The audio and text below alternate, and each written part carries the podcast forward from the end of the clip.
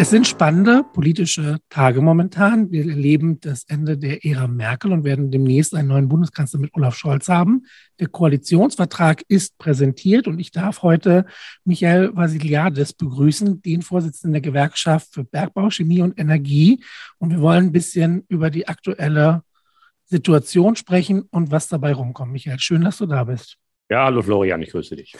So, ich habe jetzt den Koalitionsvertrag schon angekündigt, der ist jetzt schon ein paar Tage alt. Was sind deine ersten Eindrücke?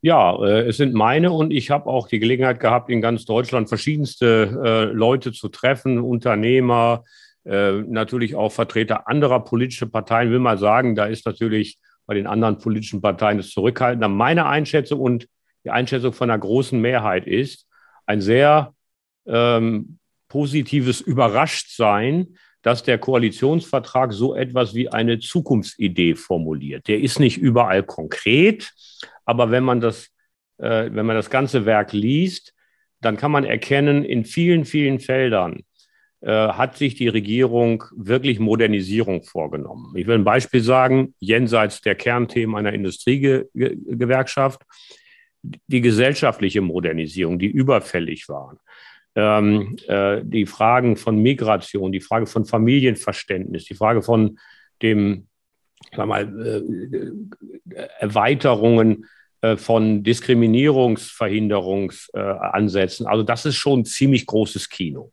Das habe ich das letzte Mal gesehen zu Beginn der rot-grünen Regierung 98. Und ähm, ganz starkes Impuls, aber auch auf anderen Feldern sehe ich, dass man bereit ist, auch Probleme zu benennen, auch wenn sie nicht gefallen, also Zielkonflikte zu beschreiben, äh, sich auf den Weg zu machen, auch Probleme zu, die notwendig sind, um vielleicht wünschenswerte Ziele zu erreichen. Das finde ich sehr beeindruckend.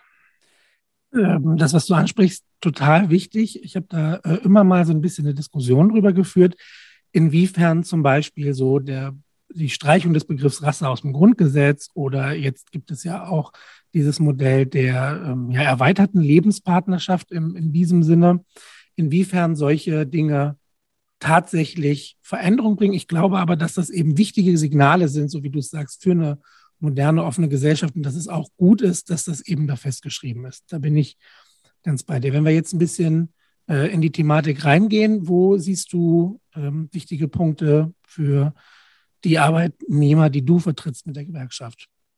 Ja, wir haben ja seit, seit vielen Jahren schon einen Transformationsprozess, nur das Thema klimagerechte Umgestaltung hat, sondern ich sage mal ein ganz klassisches Thema, darüber reden wir ewig, aber es passiert zu wenig, ist die Frage, wie gehen wir denn jetzt mit einer alternden Gesellschaft um, was ja auch bedeutet Fachkräftemangel. Wie gehen wir um mit der Frage, wie wir äh, Infrastrukturinvestitionen vornehmen. Ich bin jetzt gar nicht bei Klimaschutz, sondern ich sage mal bei Verkehr, bei äh, Digitalisierung und so weiter. Also viele Themen, die sind eigentlich nicht neu. Und ich finde sie auch hier in einem neuen, in einer neuen Bereitschaft wieder die Themen erstens gemeinsam zu erörtern und auch nach Prioritäten, nach Gewichtigkeit so ein bisschen abgeschichtet. Natürlich finden sich auch ein bisschen wieder die unterschiedlichen Akteure, FDP, Grüne und SPD, ja. Aber ich sage mal, ich sehe Ansatzpunkte. Beispiel. Ähm, es ist angekündigt, dass in den ersten sechs Monaten, also sehr schnell, eine Allianz für Transformation sich zusammenfinden soll. Also ein Ort und Personen und äh, Institutionen, die über die Frage miteinander diskutieren sollen, was ist jetzt eigentlich zu tun, in welcher Priorität und nicht einfach nebeneinander. Also nicht alles, was wünschenswert oder äh, empfehlenswert ist. Das finde ich extrem wichtig, weil wir haben wir haben ja viel Bereitschaft und wir haben auch viel Kraft, aber wir haben sie in der Vergangenheit verschwendet, aus meiner Sicht. So, also ich sehe für Industrie, für Innovationsthemen mehr Angebot. Ich sehe allerdings auch taffe Ziele. Also die, beides ist da drin. Und diese taffen Ziele, wenn man Beispiel sagen, die Erhöhung der, der, des erneuerbaren Aufbau, Ausbaus auf fast 90 Prozent äh, äh, bis Ende des Jahrzehnts äh, ist wünschenswert, aber wir haben natürlich noch nullen Plan dafür. Also beides ist drin, anspruchsvolle Ziele, ähm, Anerkenntnis von zu klärenden Problemen, aber das bietet die Grundlage, dass wir jetzt auch mal reden können miteinander und im Zweifel auch streiten, aber wenigstens Lösungen produzieren. Das finde ich klasse. Du hast den Begriff Transformation angesprochen. Das ist ja immer so ein gefühltes, abstraktes Ungetüm, das sehr oft hervorgeholt wird. Und letztlich stimmt es ja auch. Wir stehen irgendwie vor immensen Herausforderungen, die sich in alle Lebensbereiche ähm, entwickeln werden. Ich habe so ein paar Zahlen rausgesucht, jetzt schon von 2019 beispielsweise äh, wurde in der Industrie 22 Prozent äh, auf Strom gebaut, aber nur in der Industrie und eben nur 22 Prozent. Das ist ja einer dieser Punkte, wo wir darüber sprechen müssen. Ja, wir wollen irgendwie erneuerbare Energie, aber wie können wir das schaffen? So, und jetzt ist gerade ähm, die Indust also die Chemieindustrie ein sehr großer Stromfresser. Vielleicht kannst du ein bisschen da einen Einblick geben, wie das Thema konkret gehandhabt wird durch Unternehmen, bei euch zu sagen, wir wissen, da wird sehr viel passieren. Wie kann das geschafft werden? Ja, also zunächst einmal mal als Information, wir, wir reden ja im Moment über die Frage, wie wir den heutigen Strombedarf möglichst erneuerbar machen. Und anders als viele vielleicht das Gefühl haben, sind wir davon noch weit entfernt. Das heißt, wir haben heute noch Kernenergie im Netz, ungefähr ähm, um die 10 Prozent, je nachdem, wie stark gerade die Erneuerbaren im Netz sind. Und wir haben jede Menge Kohle im Netz und ein bisschen Gas. Bedeutet, alleine auf den heutigen Bedarf an Strom fehlt natürlich noch Erneuerbaren. Was auch fehlt, sind übrigens, selbst wenn wir die hätten im Norden zum Beispiel, wo der Wind weht, wir haben keine Leitung, es nach Süden zu bringen. Das heißt, im Süden Deutschlands, zum Beispiel in Baden-Württemberg, ähm, das tut denen natürlich weh, weil sie grün regiert sind, laufen die Kohlekraftwerke alle, weil die Netzagentur äh, sie wieder eingeschaltet hat, nachdem die Landesregierung sie ausgeschaltet hat. Also wir haben ein Problem mit der Versorgung mit Erneuerbaren heute schon. Deine Frage richtet sich aber eigentlich auf die Zukunft. Also Chemieindustrie ganz konkret. Wir sind heute schon einer der größten Stromverbraucher, obwohl ein Großteil der Prozesse äh, gasbasiert ist. Also die Dampfproduktion zum Beispiel ist gasbasiert. Und Dampf ist für die Chemie quasi in vielerlei Hinsicht notwendig für Wärme und so weiter. Das heißt, es gibt jetzt Pläne, sehr konkret. Ich bin ja Aufsichtsrat zum Beispiel der BASF. Es gibt einen Plan, wie man das ganze Werk, das größte Chemiewerk der Welt, elektrifizieren kann. Also technisch geht das. Das heißt natürlich, dass wir mit Strom äh, beheizen oder kühlen oder all diese Dinge. Der Bedarf dafür ist so groß für dieses Werk wie heute eine Großstadt äh, insgesamt. Ein Zusatzbedarf, also nicht das, was wir schon haben.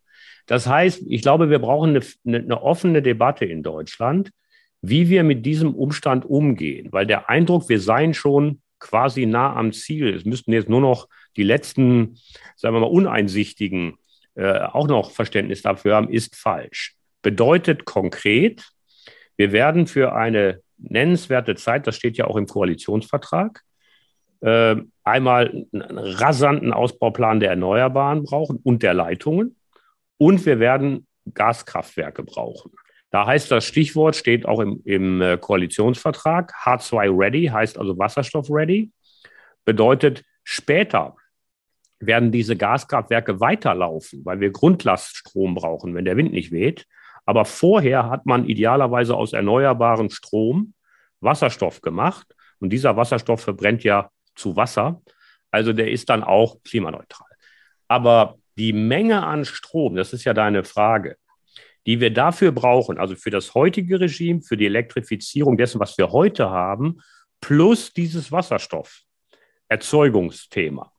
Das ist gigantisch. Und das ist ja kein Argument gegen gegen den, den, den Wandel. Es ist einfach wahr. Und deshalb, wer sich, wer, wer davor die Augen verschließt und das jetzt nicht realistisch angeht, und das war zum Beispiel in der Vergangenheit Herr Altmaier, der zwar immer das Problem beschrieben hat, aber irgendwie vergessen hat, das auch weiterzubringen. Das ist das große Angebot, verstehe ich das jedenfalls, der neuen Regierung, inklusive der Grünen und aller, die da mitmachen. Wir wollen das jetzt lösen. Aber das wird ein ziemliches Unterfangen. Technisch geht es, die Bereitschaft der Chemie gibt es. Die haben ja zum Beispiel die BASF angekündigt, sie wollen ein eigenes Offshore-Feld bauen in der Nordsee, wollen das auch bezahlen. Dazu brauchen die aber dann auch die Möglichkeit, den Strom nach Ludwigshafen zu bringen, ohne dass der im Netz so viel Kosten aufnimmt, dass es am Ende sich nicht lohnt. Also es gibt ökonomische Fragen, es gibt technische Fragen, es gibt Versorgungsfragen, die kann man lösen. aber nicht mit den Instrumenten der Vergangenheit. Ich würde gerne noch auf einen anderen Punkt eingehen, bevor wir inhaltlich weitermachen. Und zwar verspüre ich bei vielen Menschen ja nicht nur eine Politikverdrossenheit, sondern auch ein Stück Resignation ob dieser Herausforderung. Wie schaffst du das, dich äh, zu motivieren, wenn wir jetzt sehen, du siehst quasi die Arbeitnehmerseite, du sprichst mit den Arbeitgebern, du siehst die politische Ebene, man merkt ähm, das Bedürfnis der Gesellschaft, die ja durchaus regelmäßig da eben noch drastischere Schritte als solches fordert. Wie schaffst du das, diese verschiedenen Konflikte letztlich ähm, zu bündeln, um zu sagen, wir gehen aber voran? Ja, das hat ein bisschen auch mit äh, der Identität von Gewerkschaften zu tun. Wir haben ja im Prinzip drei Welten, in denen wir prägend sind. Das eine ist ähm, wirklich in den Unternehmen, in den Betrieben, dann in der Politik. Wir haben ja durchaus auch Gehör. Und wir sind natürlich selber auch ganz, ganz große Organisationen und können, wenn wir wollen, Protest oder Mobilisierung und auch eine eigene Kompetenz entwickeln. Deine Frage zu beantworten, wir wissen wirklich sehr, sehr genau Bescheid. Wir kommen ja auch, auch persönlich fast alle daher, was an technischem und äh, wissenschaftlichen Innovationspotenzial da ist. Auch was an wirtschaftlichen Investitionsmöglichkeiten da ist. Das heißt, wir haben ein konkretes Bild davon, was geht. Und da geht was. Das passt aber nicht immer zusammen mit dem, was an, sagen wir mal, politisch-gesellschaftlicher Debatte priorisiert wird. Und das ist natürlich eine Spannung. Aber ich motiviere mich damit, dass ich sage, es geht eigentlich. Und wir müssen jetzt einen Weg finden, dieser Lösung mehr Aufmerksamkeit und Gehör zu verschaffen, was ja mit dem Koalitionsvertrag auch ein bisschen gelungen ist. Und ich bin überzeugt davon, dass man das Ziel erreichen kann. Ich bin nicht sicher, ob jedes einzelne Ziel, das die Politik sich gegeben hat, ohne genau zu wissen, wie sie vorgehen, ob das klug war. Weil wenn man was verspricht, und weiß noch gar nicht, wie man es halten soll, dann kann man nur zwei Möglichkeiten. Entweder muss man irgendwann das Ziel aufgeben oder man muss es so erzwingen, dass die Kosten und die, die, die Schmerzen, die dahinter stehen, zu groß werden. Also ich würde mir wünschen, ähm, an der Stelle Fachkenntnis, Realismus und eine Priorisierung, womit wir denn jetzt anfangen. Nochmal das Beispiel, was ich schon erwähnt habe. Erneuerbaren Ausbau ohne Leitung ist Unsinn. Also ist die Frage, man kann auch beides gleichzeitig machen, aber eins kann man nicht machen. Das eine zu tun und das andere nicht. Und ich habe ja mal geprägt, ich weiß nicht, ob du das verfolgt hast, mein Beispiel der Weinbergschnecke. Ich habe mich also gefragt, da waren wir in der Kommission, was ist noch langsamer als der Leitungsausbau in Deutschland? Dann habe ich gegoogelt und habe die, äh, man muss ja sagen, die Schleimgeschwindigkeit einer Weinbergschnecke, die kann man nachgoogeln. Dann habe ich die hochgerechnet auf ein Jahr und bin fast, in diesem Jahr war das jedenfalls so, fast genau auf die gleiche Zahl gekommen. Also der Leitungsausbau in Deutschland waren 36 Kilometer, Kilometer im Jahr. Das ist jetzt schon zwei oder drei Jahre her. Und die Weinbergschnecke hatte 29. Und dann habe ich dann spöttisch gesagt in der Kommission, ich habe in der Pharmaindustrie noch ein paar Mittel, dann schafft die auch 32. Also, das ist zwar jetzt ganz witzig, meine ich aber gar nicht witzig, sondern es soll einfach verdeutlichen, ich glaube, das weiß überhaupt niemand, wie langsam das ist. Und das passt ja vorne und hinten nicht zusammen. Zumal ja das dann auch, also wenn wir jetzt über die allgemeinen Themen reden, die werden ja durchaus in den Medien auch runtergebrochen, nachvollziehbar teilweise, aber solche Informationen sind ja nicht für jeden so verfügbar, wie du es eben sagst, wenn man das da. Das stimmt nicht, Florian, das stimmt nicht. Weißt du, was ein Phänomen ist dieser Debatte? Dass viele Sachen, über die da wirklich gestritten wird, manchmal auch echt heiß, alle verfügbar sind. Also, Geh auf die Seite der Bundesnetzagentur. Geh auf die Seite des Umweltbundesamtes. Geh auf die Seite auch manchmal der Ministerien. Da muss man manchmal ein bisschen suchen. Wenn man aber zum Beispiel diese Zahl finden will, da gibt es unendliche transparente Berichte. Also es liegt nicht daran, dass man es nicht finden will. Was es gibt, sind dann unterschiedliche Beurteilungen, wie man nun damit umgeht. Ja? Also will man ein Beispiel sagen. Es gibt ein Argument, warum man den ganzen Leitungsausbau ist, gar nicht brauchen würde. Das ist Dezentralisierung von Erneuerbaren. Das finde ich auch richtig, wenn wir im Privatsektor denken. Also das Leitbild ist, so wird er gerne verbildert, es ist ein Haus da, da brauchst du Sonnenkollektoren aufs Dach und dann hast du irgendwie so eine Art Eigenversorgung. Ist alles nice. Das hilft aber der Hafen nicht. Das wir müssen einfach mal aufhören, immer ein Argument zu suchen. Das gibt es nämlich in dem Wettbewerb, das am Ende die Antwort verhindert. Und so eine analytische Grundlage sagen, wo stehen wir eigentlich wirklich, haben wir bis zu einem gewissen Punkt in der Kohlekommission gemacht. Der Grund, warum wir da ein Ergebnis erzielt haben, übrigens mit Greenpeace und allen anderen, war, dass wir genau das geleistet haben. Wir haben gesagt, jetzt lass uns mal die Realität auf den Tisch legen und mal prüfen, wo haben wir Zahlen und Grundlagen, über die wir gar nicht streiten müssen. Und das war zum Teil für manche, die da saßen, echt erkenntnisreich, weil sie sich damit auch noch nicht befasst hatten. Du hattest ja auch, äh, das Zitat habe ich mir rausgesucht, gesagt, äh, auf, auf die Bewegungen von so äh, ja, sehr forschen Forderungen. Berlin ist nicht Hogwarts, wir brauchen Zeit, ähm, sowas umzusetzen. Das spiegelt das ja ein Stück wider. Ich würde jetzt gerne dahin kommen. Ähm, die Zeit ist nicht nur der Ausbau, der nun mal dauert, sondern es geht auch immer darum, das äh, ähm, proklamiert unsere Partei ja durchaus auch oft, äh, wir brauchen eine gesellschaftliche Akzeptanz. Wenn die Streiterei zu groß wird oder eben der Widerstand durch Initiativen und ähnliches zu groß wird, dann wird es eben auch heikel.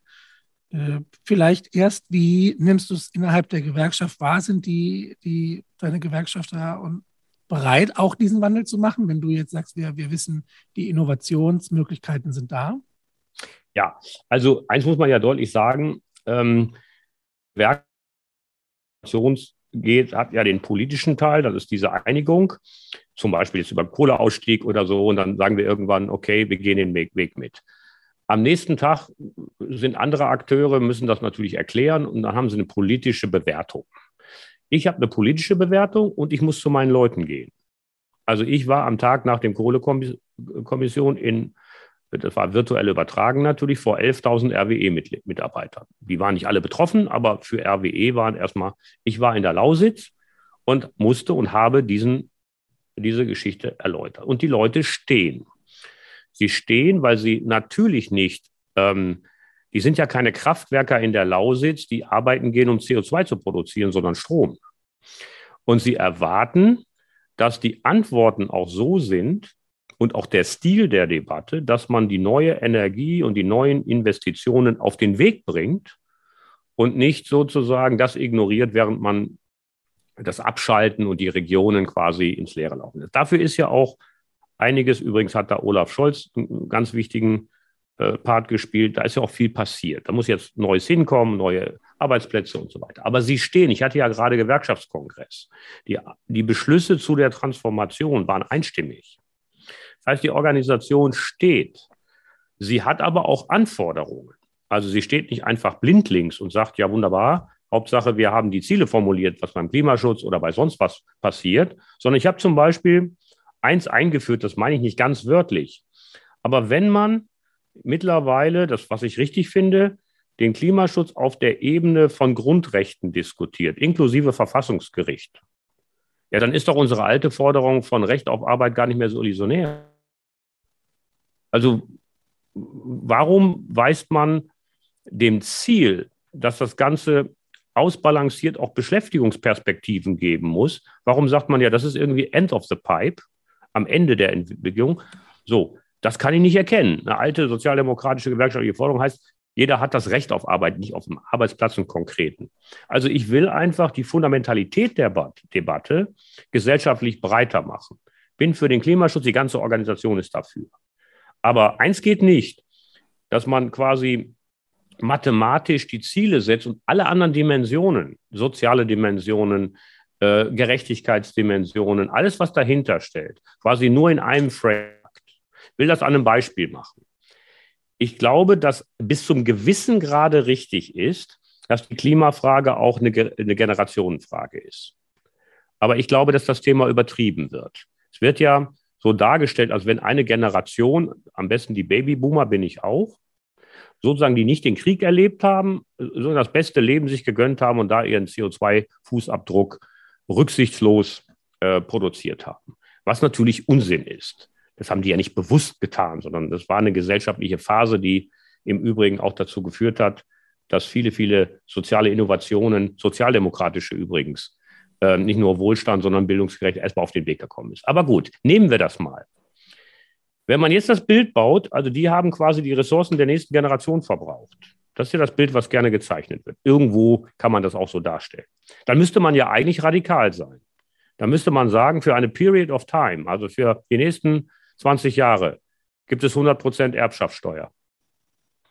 Weil diese Erbschaften, die jetzt alle kommen, haben ja einen unfassbar ungerechten CO2-Fußabdruck. Habe ich vorgeschlagen, dann haben die, die die Debatte geführt haben, gesagt, das wäre unsachlich. Ich finde das gar nicht unsachlich. Ist jetzt nicht ein konkreter Vorschlag. Ich bin jetzt einfach auf der intellektuellen Ebene. Wenn man sagt, das war so, dann müsste man alles abschöpfen, was sozusagen einen völlig absurden CO2-Fußabdruck gehabt hat. Ich meine das nicht ernst, also bitte. Aber wenn man auf dieser, auf dieser Flughöhe diskutiert, dann muss man dann auch bereit sein, die Flughöhe zu akzeptieren. So, und deswegen rate ich einfach zu ein bisschen mehr ähm, Verhältnismäßigkeit bei der Dimension der Debatten. Weil wir kommen, glaube ich, mit dem Bild alleine. Ähm, das ist eine Generationenfrage, das ist sozusagen eine Frage, die man gar nicht an den abwägenden Kriterien von Gesellschaft festmachen darf, kommen wir nicht wirklich weiter. Ich finde auch wichtig, was du angesprochen hast ähm, mit, dem, mit dem regionalen Bezug in der Lausitz da kommen wir auch zu dem, was wir zu Beginn hatten, dass es einfach auch eine demografische Sache ist. Also wenn wir sprechen von Gefälle zwischen Stadt und Land, wenn wir sagen, ja, in der Stadt ist es überteuert, auf dem Land, da ist ja diese Möglichkeit noch zum Ausbauen. Wenn ich aber sage, dann gerade da fallen dann Stellen weg oder werden umstrukturiert, dann beeinflusst das schlicht die soziale Ebene eben auch mehr als vielleicht einige Bereiche das wahrhaben wollen, ne, wenn man das so durchbringen will das stimmt. Gerade Ost- und Westgefälle. Es gibt noch eins, Florian, was ich ganz kurz als Gewerkschafter unbedingt unterstreichen will. Das muss man, kann man auch ändern, das kann man auch gestalten, muss man aber auch. Die Arbeitsplätze, die in der Industrie, in dem Fall jetzt in der, in der Energieerzeugung, aber auch generell tendenziell wegfallen, sind Arbeitsplätze, die hocheffizient sind und gut bezahlt. Die sind tariflich gestaltet. Das sind richtig gute Arbeitsplätze für Arbeitnehmerinnen und Arbeitnehmer. Die sind nicht reich, aber die brauchen weder einen staatlichen Zuschuss und sie können sich so ihr kleines, ihr kleinen Wohlstand aufbauen. Das, was entsteht, ist fragiler. Und übrigens manchmal auch grün und fragil. Das haben übrigens auch, finde ich richtig, ist in vielen Papieren auch der Grünen aufgenommen. Die nehmen das ernst. Wir, können, wir sind jetzt nicht mehr in der Ebene von Garagenunternehmen, die irgendwie vor 20 Jahren mal angefangen haben, Erneuerbare zu machen, sondern die sind alle groß geworden, sie sind subventioniert worden, also sie haben auch eine soziale Verantwortung. Ähm, das ist aber nicht überall wirklich der Fall. Also ich sage mal, der gewerkschaftliche Fußabdruck in diesem erneuerbaren Bereich ist nur dort stark, wo das früher vielleicht, äh, es gibt ja einige, die Windenergie machen, die waren früher Werften. Ja, da ist die Metall stark. Wir hatten wirklich Mitglieder äh, gewonnen äh, in der Solarindustrie, bevor sie dann am Ende alle nach China abgewandert sind. Aber wir haben die, die, Vergleichbarkeit dieser Arbeitsplätze, die da entstehen und die da weggehen, die ist einfach nicht da. Das ist ein sachliches Argument. Das ist nicht gegen diese Arbeitsplätze. Es stimmt einfach nicht. Müssen wir uns auf den Weg machen? Na klar. Was finden wir da?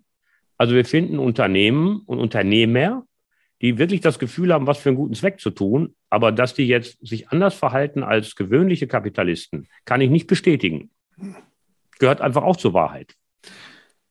Das stimmt, da sind wir auch gleich nochmal, wenn wir im allgemeinen Bereich sind, bei der Bedeutung schlicht von Gewerkschaften, warum das eben notwendig ist, nicht nur in den neuen Bereichen, sondern allgemein. Äh, vielleicht schlagen wir da noch einen Bogen, weil ich das gerne mit aufnehmen möchte. Ähm, ja, Vielleicht ganz kurz für die, die sich nicht so auskennen, weil sie aus einem anderen Bereich kommen.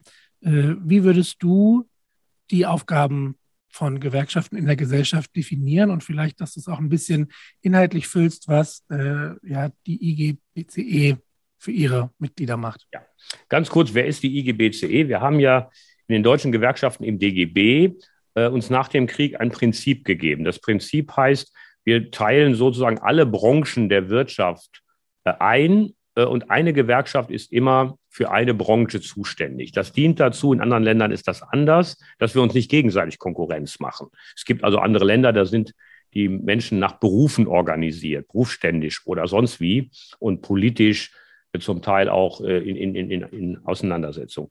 Das haben wir nach dem Krieg abgeschafft, hat übrigens damit zu tun, dass es eine Erfahrung war im Kampf gegen Nazis. Das hat uns nämlich geschwächt.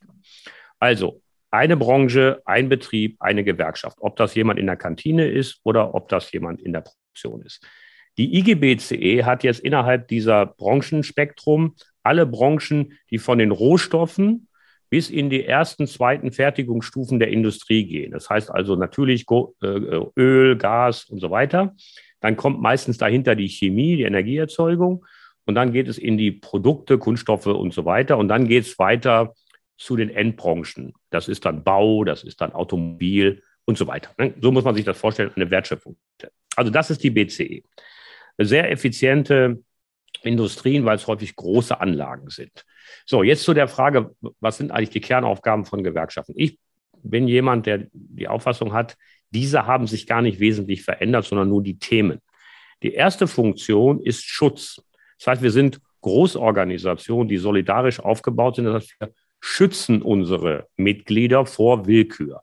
Das ist heute natürlich ein bisschen anders als vor 130 Jahren, weil wir auch Gesetze haben und weil wir auch einen Sozialstaat haben. Aber wir können ja in der Fleischindustrie, wir können in vielen, vielen Bereichen erkennen, sobald wir nicht mehr da sind, nutzen auch die Gesetze nicht, weil sie keiner durchsetzen kann. Dann gibt es noch Betriebsräte, aber die werden dann im Zweifel auch verhindert. Also Schutz ist auch heute überall dort, wo äh, wir nicht da sind, immer wieder ein Auftrag. Das Zweite ist eigene Gestaltung. Das heißt, das sind Tarifverträge. Wir äh, schließen ja Verträge mit Unternehmen ab. Warum muss es das geben? Weil ein Gesetz immer berücksichtigen muss, ich sage nicht den kleinsten gemeinsamen Nenner, aber es muss für alle anwendbar sein. Und Tarifverträge sind spezifisch. Es gibt halt Tarifverträge in der Chemie und da drin auch für gewisse Tätigkeiten, Flexibilitätsanforderungen. Also es ist einfach passgenauer und in der Regel sind die Bedingungen, Bezahlungen und Regelungen auch besser für die Leute. Das heißt, wir reflektieren die wirtschaftliche Stärke und holen uns unseren Anteil. Das nennt man Verteilung. Wenn die Branchen schwächer sind, sind häufig auch die Tarifverträge schlechter. In der Chemie sind sie gut, weil es natürlich auch gut verdienende Unternehmen sind und wir stark sind. Dritte Funktion, darauf lege ich sehr viel Wert, das ist das Verständnis der DGB, nicht der GDL dass wir einen Anspruch haben, die Gesellschaft auch im Arbeitnehmersinne zu gestalten. Also wir haben einen politischen Auftrag, den wir auch sehen. Und wir wollen Arbeitnehmerinteressen und Zukunft äh, in der Politik, in der Gesellschaft äh, mitgestalten. Diese äh, Interessen haben sich heute ausdifferenziert. Das war früher eindeutiger. Heute gibt es unterschiedliche Interessen, ganz, ganz viele Dinge. Das macht das nicht einfach. Aber im Grunde sind diese drei Funktionen Schutzgestaltung und Politik immer noch das Gleiche. Da, wo wir das nicht haben, kann man regelmäßig sehen, Schutz nicht da. Die Bedingungen sind alle schlechter. Die bezahlen auch irgendwie, aber nie gerecht oder nie ge zumindest nach gerechten Systemen und in der Regel durchschnittlich niedriger. Und die politische Wirkung, äh, auch sagen wir mal aus diesen Branchen heraus, äh, Gehör zu finden, ist regelmäßig nicht so stark. Das heißt, äh, das ist unser Verständnis von gewerkschaftlicher Arbeit auch heute noch. Gut, und dann vielleicht eine konkrete Dimension, wie das ja. äh, umgesetzt wird. Das würde Kon vielleicht noch ein, konkret, um ein bisschen anschaulicher zu machen. Genau, natürlich. Also, das eine ist natürlich Arbeitsbedingungen im klassischen Sinne, das sind Tarifverträge, da muss ich, glaube ich, nicht erläutern. Jetzt aber nochmal zu unserem Thema von vorhin, Transformation. Und könnte man sagen, wir warten einfach darauf, bis die Politik soweit ist und bis der Markt auch noch eine Antwort gefunden hat. Und dann gucken wir mal, was dabei rauskommt. Das wäre eine Variante und dann schützen wir quasi nur unsere Leute. Das ist nicht unser Anspruch, sondern wir sind jetzt, haben unsere Leute, also unsere Funktionsträger, es sind rund 40.000. Die haben wir ausgebildet. Wir haben eine Strategie auf unserem Kongress beschlossen. Was verstehen wir unter was verstehen wir unter Transformation? Also wir wollen klimaneutral werden. Wir wollen das beschäftigungssensitiv machen. Wir werden Schwerpunkte in der Qualifizierung der Arbeitnehmerinnen und Arbeitnehmer setzen. Also wir haben eine Idee von dem, was Transformation im Arbeitnehmersinn soll. Und das haben wir jetzt durchdekliniert. Äh, da, wo wir noch Kompetenzschwächen haben, bauen wir das auf. Wir stellen Leute ein, die das können oder wir lernen es. Wir bauen neue Netzwerke. Wir haben uns natürlich auch in der politischen Debatte in Berlin neu aufgestellt. Ähm, das ist also das, was eine große Organisation, die Ressourcen hat, intellektuell wie finanziell, auch tun kann. Das heißt, ganz konkret gibt es die klassischen Themen jeden Tag im Betrieb, Schutz, Gestaltung und diese Rolle, ein aktiver Gestalter der Transformation zu sein und vor allen Dingen natürlich die soziale Das ist bei uns ganz konkret. Du bist jetzt ja äh, frisch quasi wiedergewählt als Vorsitzender. Ähm, würdest du wahrscheinlich dann auch so definieren, dass du sagst, diese Aufgabe ist eben das, was dich motiviert, das auch weiterhin an vorderster Front umzusetzen? Ja, absolut. Also ich bin ja zum vierten Mal zum Vorsitzenden gewählt worden. Das ist schon eine lange Zeit, die zurückliegt, aber auch eine, die vor mir liegt. Ich glaube aber, das betrifft das ganze Team, nicht nur mich persönlich. Die Dinge, die jetzt auch die neue Regierung, aber vor allen Dingen die Dimension, die Komplexität dieser Anforderungen ist wirklich wichtig zu gestalten. Da brauchen wir alle Erfahrungen, da brauchen wir alle ähm, äh, äh Know-how und Stabilität. Und das motiviert mich sehr. Das ist ja auch spannend. Es ist ja auch etwas drin, wo man eine gute Zug. Es soll ja nicht so bleiben, wie es ist. Und man muss ja nicht nur die Probleme im Blick haben. Man muss die Probleme kennen. Man muss sie ernst nehmen. Aber es ist ja auch cool, eine neue Zukunft zu, zu, zu, zu gestalten. Wir haben es gerade mit Blick auf gesellschaftliche Veränderungen schon mal äh, beim Koalitionsvertrag angesprochen. So, das motiviert mich politisch. Das motiviert mich persönlich und auch die ganze Organisation ist aber on fire. Natürlich aber auch hier und dort Druck und Gegenwehr, aber eigentlich äh, wollen wir durchstarten. Insgesamt, glaube ich, äh, ist das ein sehr, sehr eine positive Folge. Ich glaube, wir haben jetzt so viele Punkte angesprochen von der Innovationsbereitschaft, von der Möglichkeit, die da ist und ähm, jetzt möglicherweise auch eben eine Grundlage, die dazu führen kann, äh, sich weiterzuentwickeln. Das wird dann für viele eben auch in vier Jahren, vielleicht erstmal in acht, wenn wir irgendwie politische Prozesse sehen, aber dann werden wir dann ja überprüfen, wie konkret hat das standgehalten dem, was jetzt möglich ist. Und ähm, ja, damit sind wir quasi fast schon am Ende. Ich bin ja auf jeden Fall dankbar für die Einblicke. Vielleicht können wir noch abschließen mit einem kleinen, wir haben jetzt so viel über Zukunft und Transformation gesprochen, mit, einem, mit einer kleinen Einschätzung, wie du die nächsten Jahre wahrnimmst, politisch, aber eben auch gerade für deinen Industriezweig? Ja, also äh, ich will das nochmal unbedingt unterstreichen. Insgesamt finde ich das, was an, in Berlin auf dem Tisch liegt, das, was wir besprochen haben, das ist eine positive Bewertung von Gestaltbarkeit. Damit das Ganze aber jetzt auch nicht rosig oder naiv klingt, glaube, tut es nicht, aber damit es auf keinen Fall so klingt, will ich sagen, wenn man sich die Frage aufwirft, liegen da auch Steine im Weg. Dann sage ich Felsbrocken. Das wird kein Spaziergang. Das ist ein Klassiker, der Spruch. Aber ich sage mal, ich würde die Chance, dass man das in dem Anspruch, wie, wie wir es heute besprochen haben, zeitgenau alles hinkriegen, würde ich bei maximal 50, 50 sehen.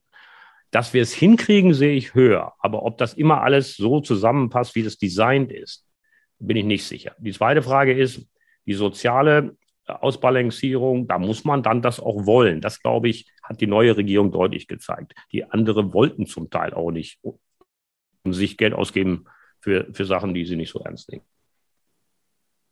Man, das Matching, ob jemand, der jung ist und heute bei der LEAG in der Kohle arbeitet, morgen einen Arbeitsplatz hat und äh, damit seine Familie ernähren kann, das müssen wir erstmal bauen. Also es gibt noch viele, viele Dinge zu tun. Die Frage, die unmittelbar davor steht, ist, Nehmen wir die Geschwindigkeit auf, die, die jetzt sozusagen angekündigt ist? Heißt die Geschwindigkeit auch die Qualität, die angekündigt ist? Oder heißt das, das kommt in Kollision? Und, und das hast du jetzt schon dreimal gefragt, das habe ich noch nicht beantwortet, mein Appell ist auch an wirklich auch an diejenigen, die, die vielleicht mit uns nicht jeden Tag zusammenarbeiten. Wir brauchen jetzt eine neue Zeit, auch in der Auseinandersetzung. Auch Gewerkschaften sowieso, aber auch NGOs, Umweltverbände. Wenn man jetzt anfängt, auf diese neue Regierung mit Maximalforderungen zu schießen, schießt man am Ende in seinen eigenen Fuß. Wobei mit dem Schießen nehme ich zurück, wir wollen ja nicht so äh, Gewaltbilder äh, erzeugen. Aber es ist jetzt ein Appell, jeder muss jetzt mal über seinen Schatten springen und nicht nur, sagen wir, die Formate der Vergangenheit pflegen. Das nehme ich gerne als Schlusswort auf und bedanke mich bei dir, Michael, für die äh, ja, ermutigenden, kritischen, sachlichen Worte und vor allem für die Zeit, dass wir uns da austauschen konnten. Gerne, Florian. Alles Gute.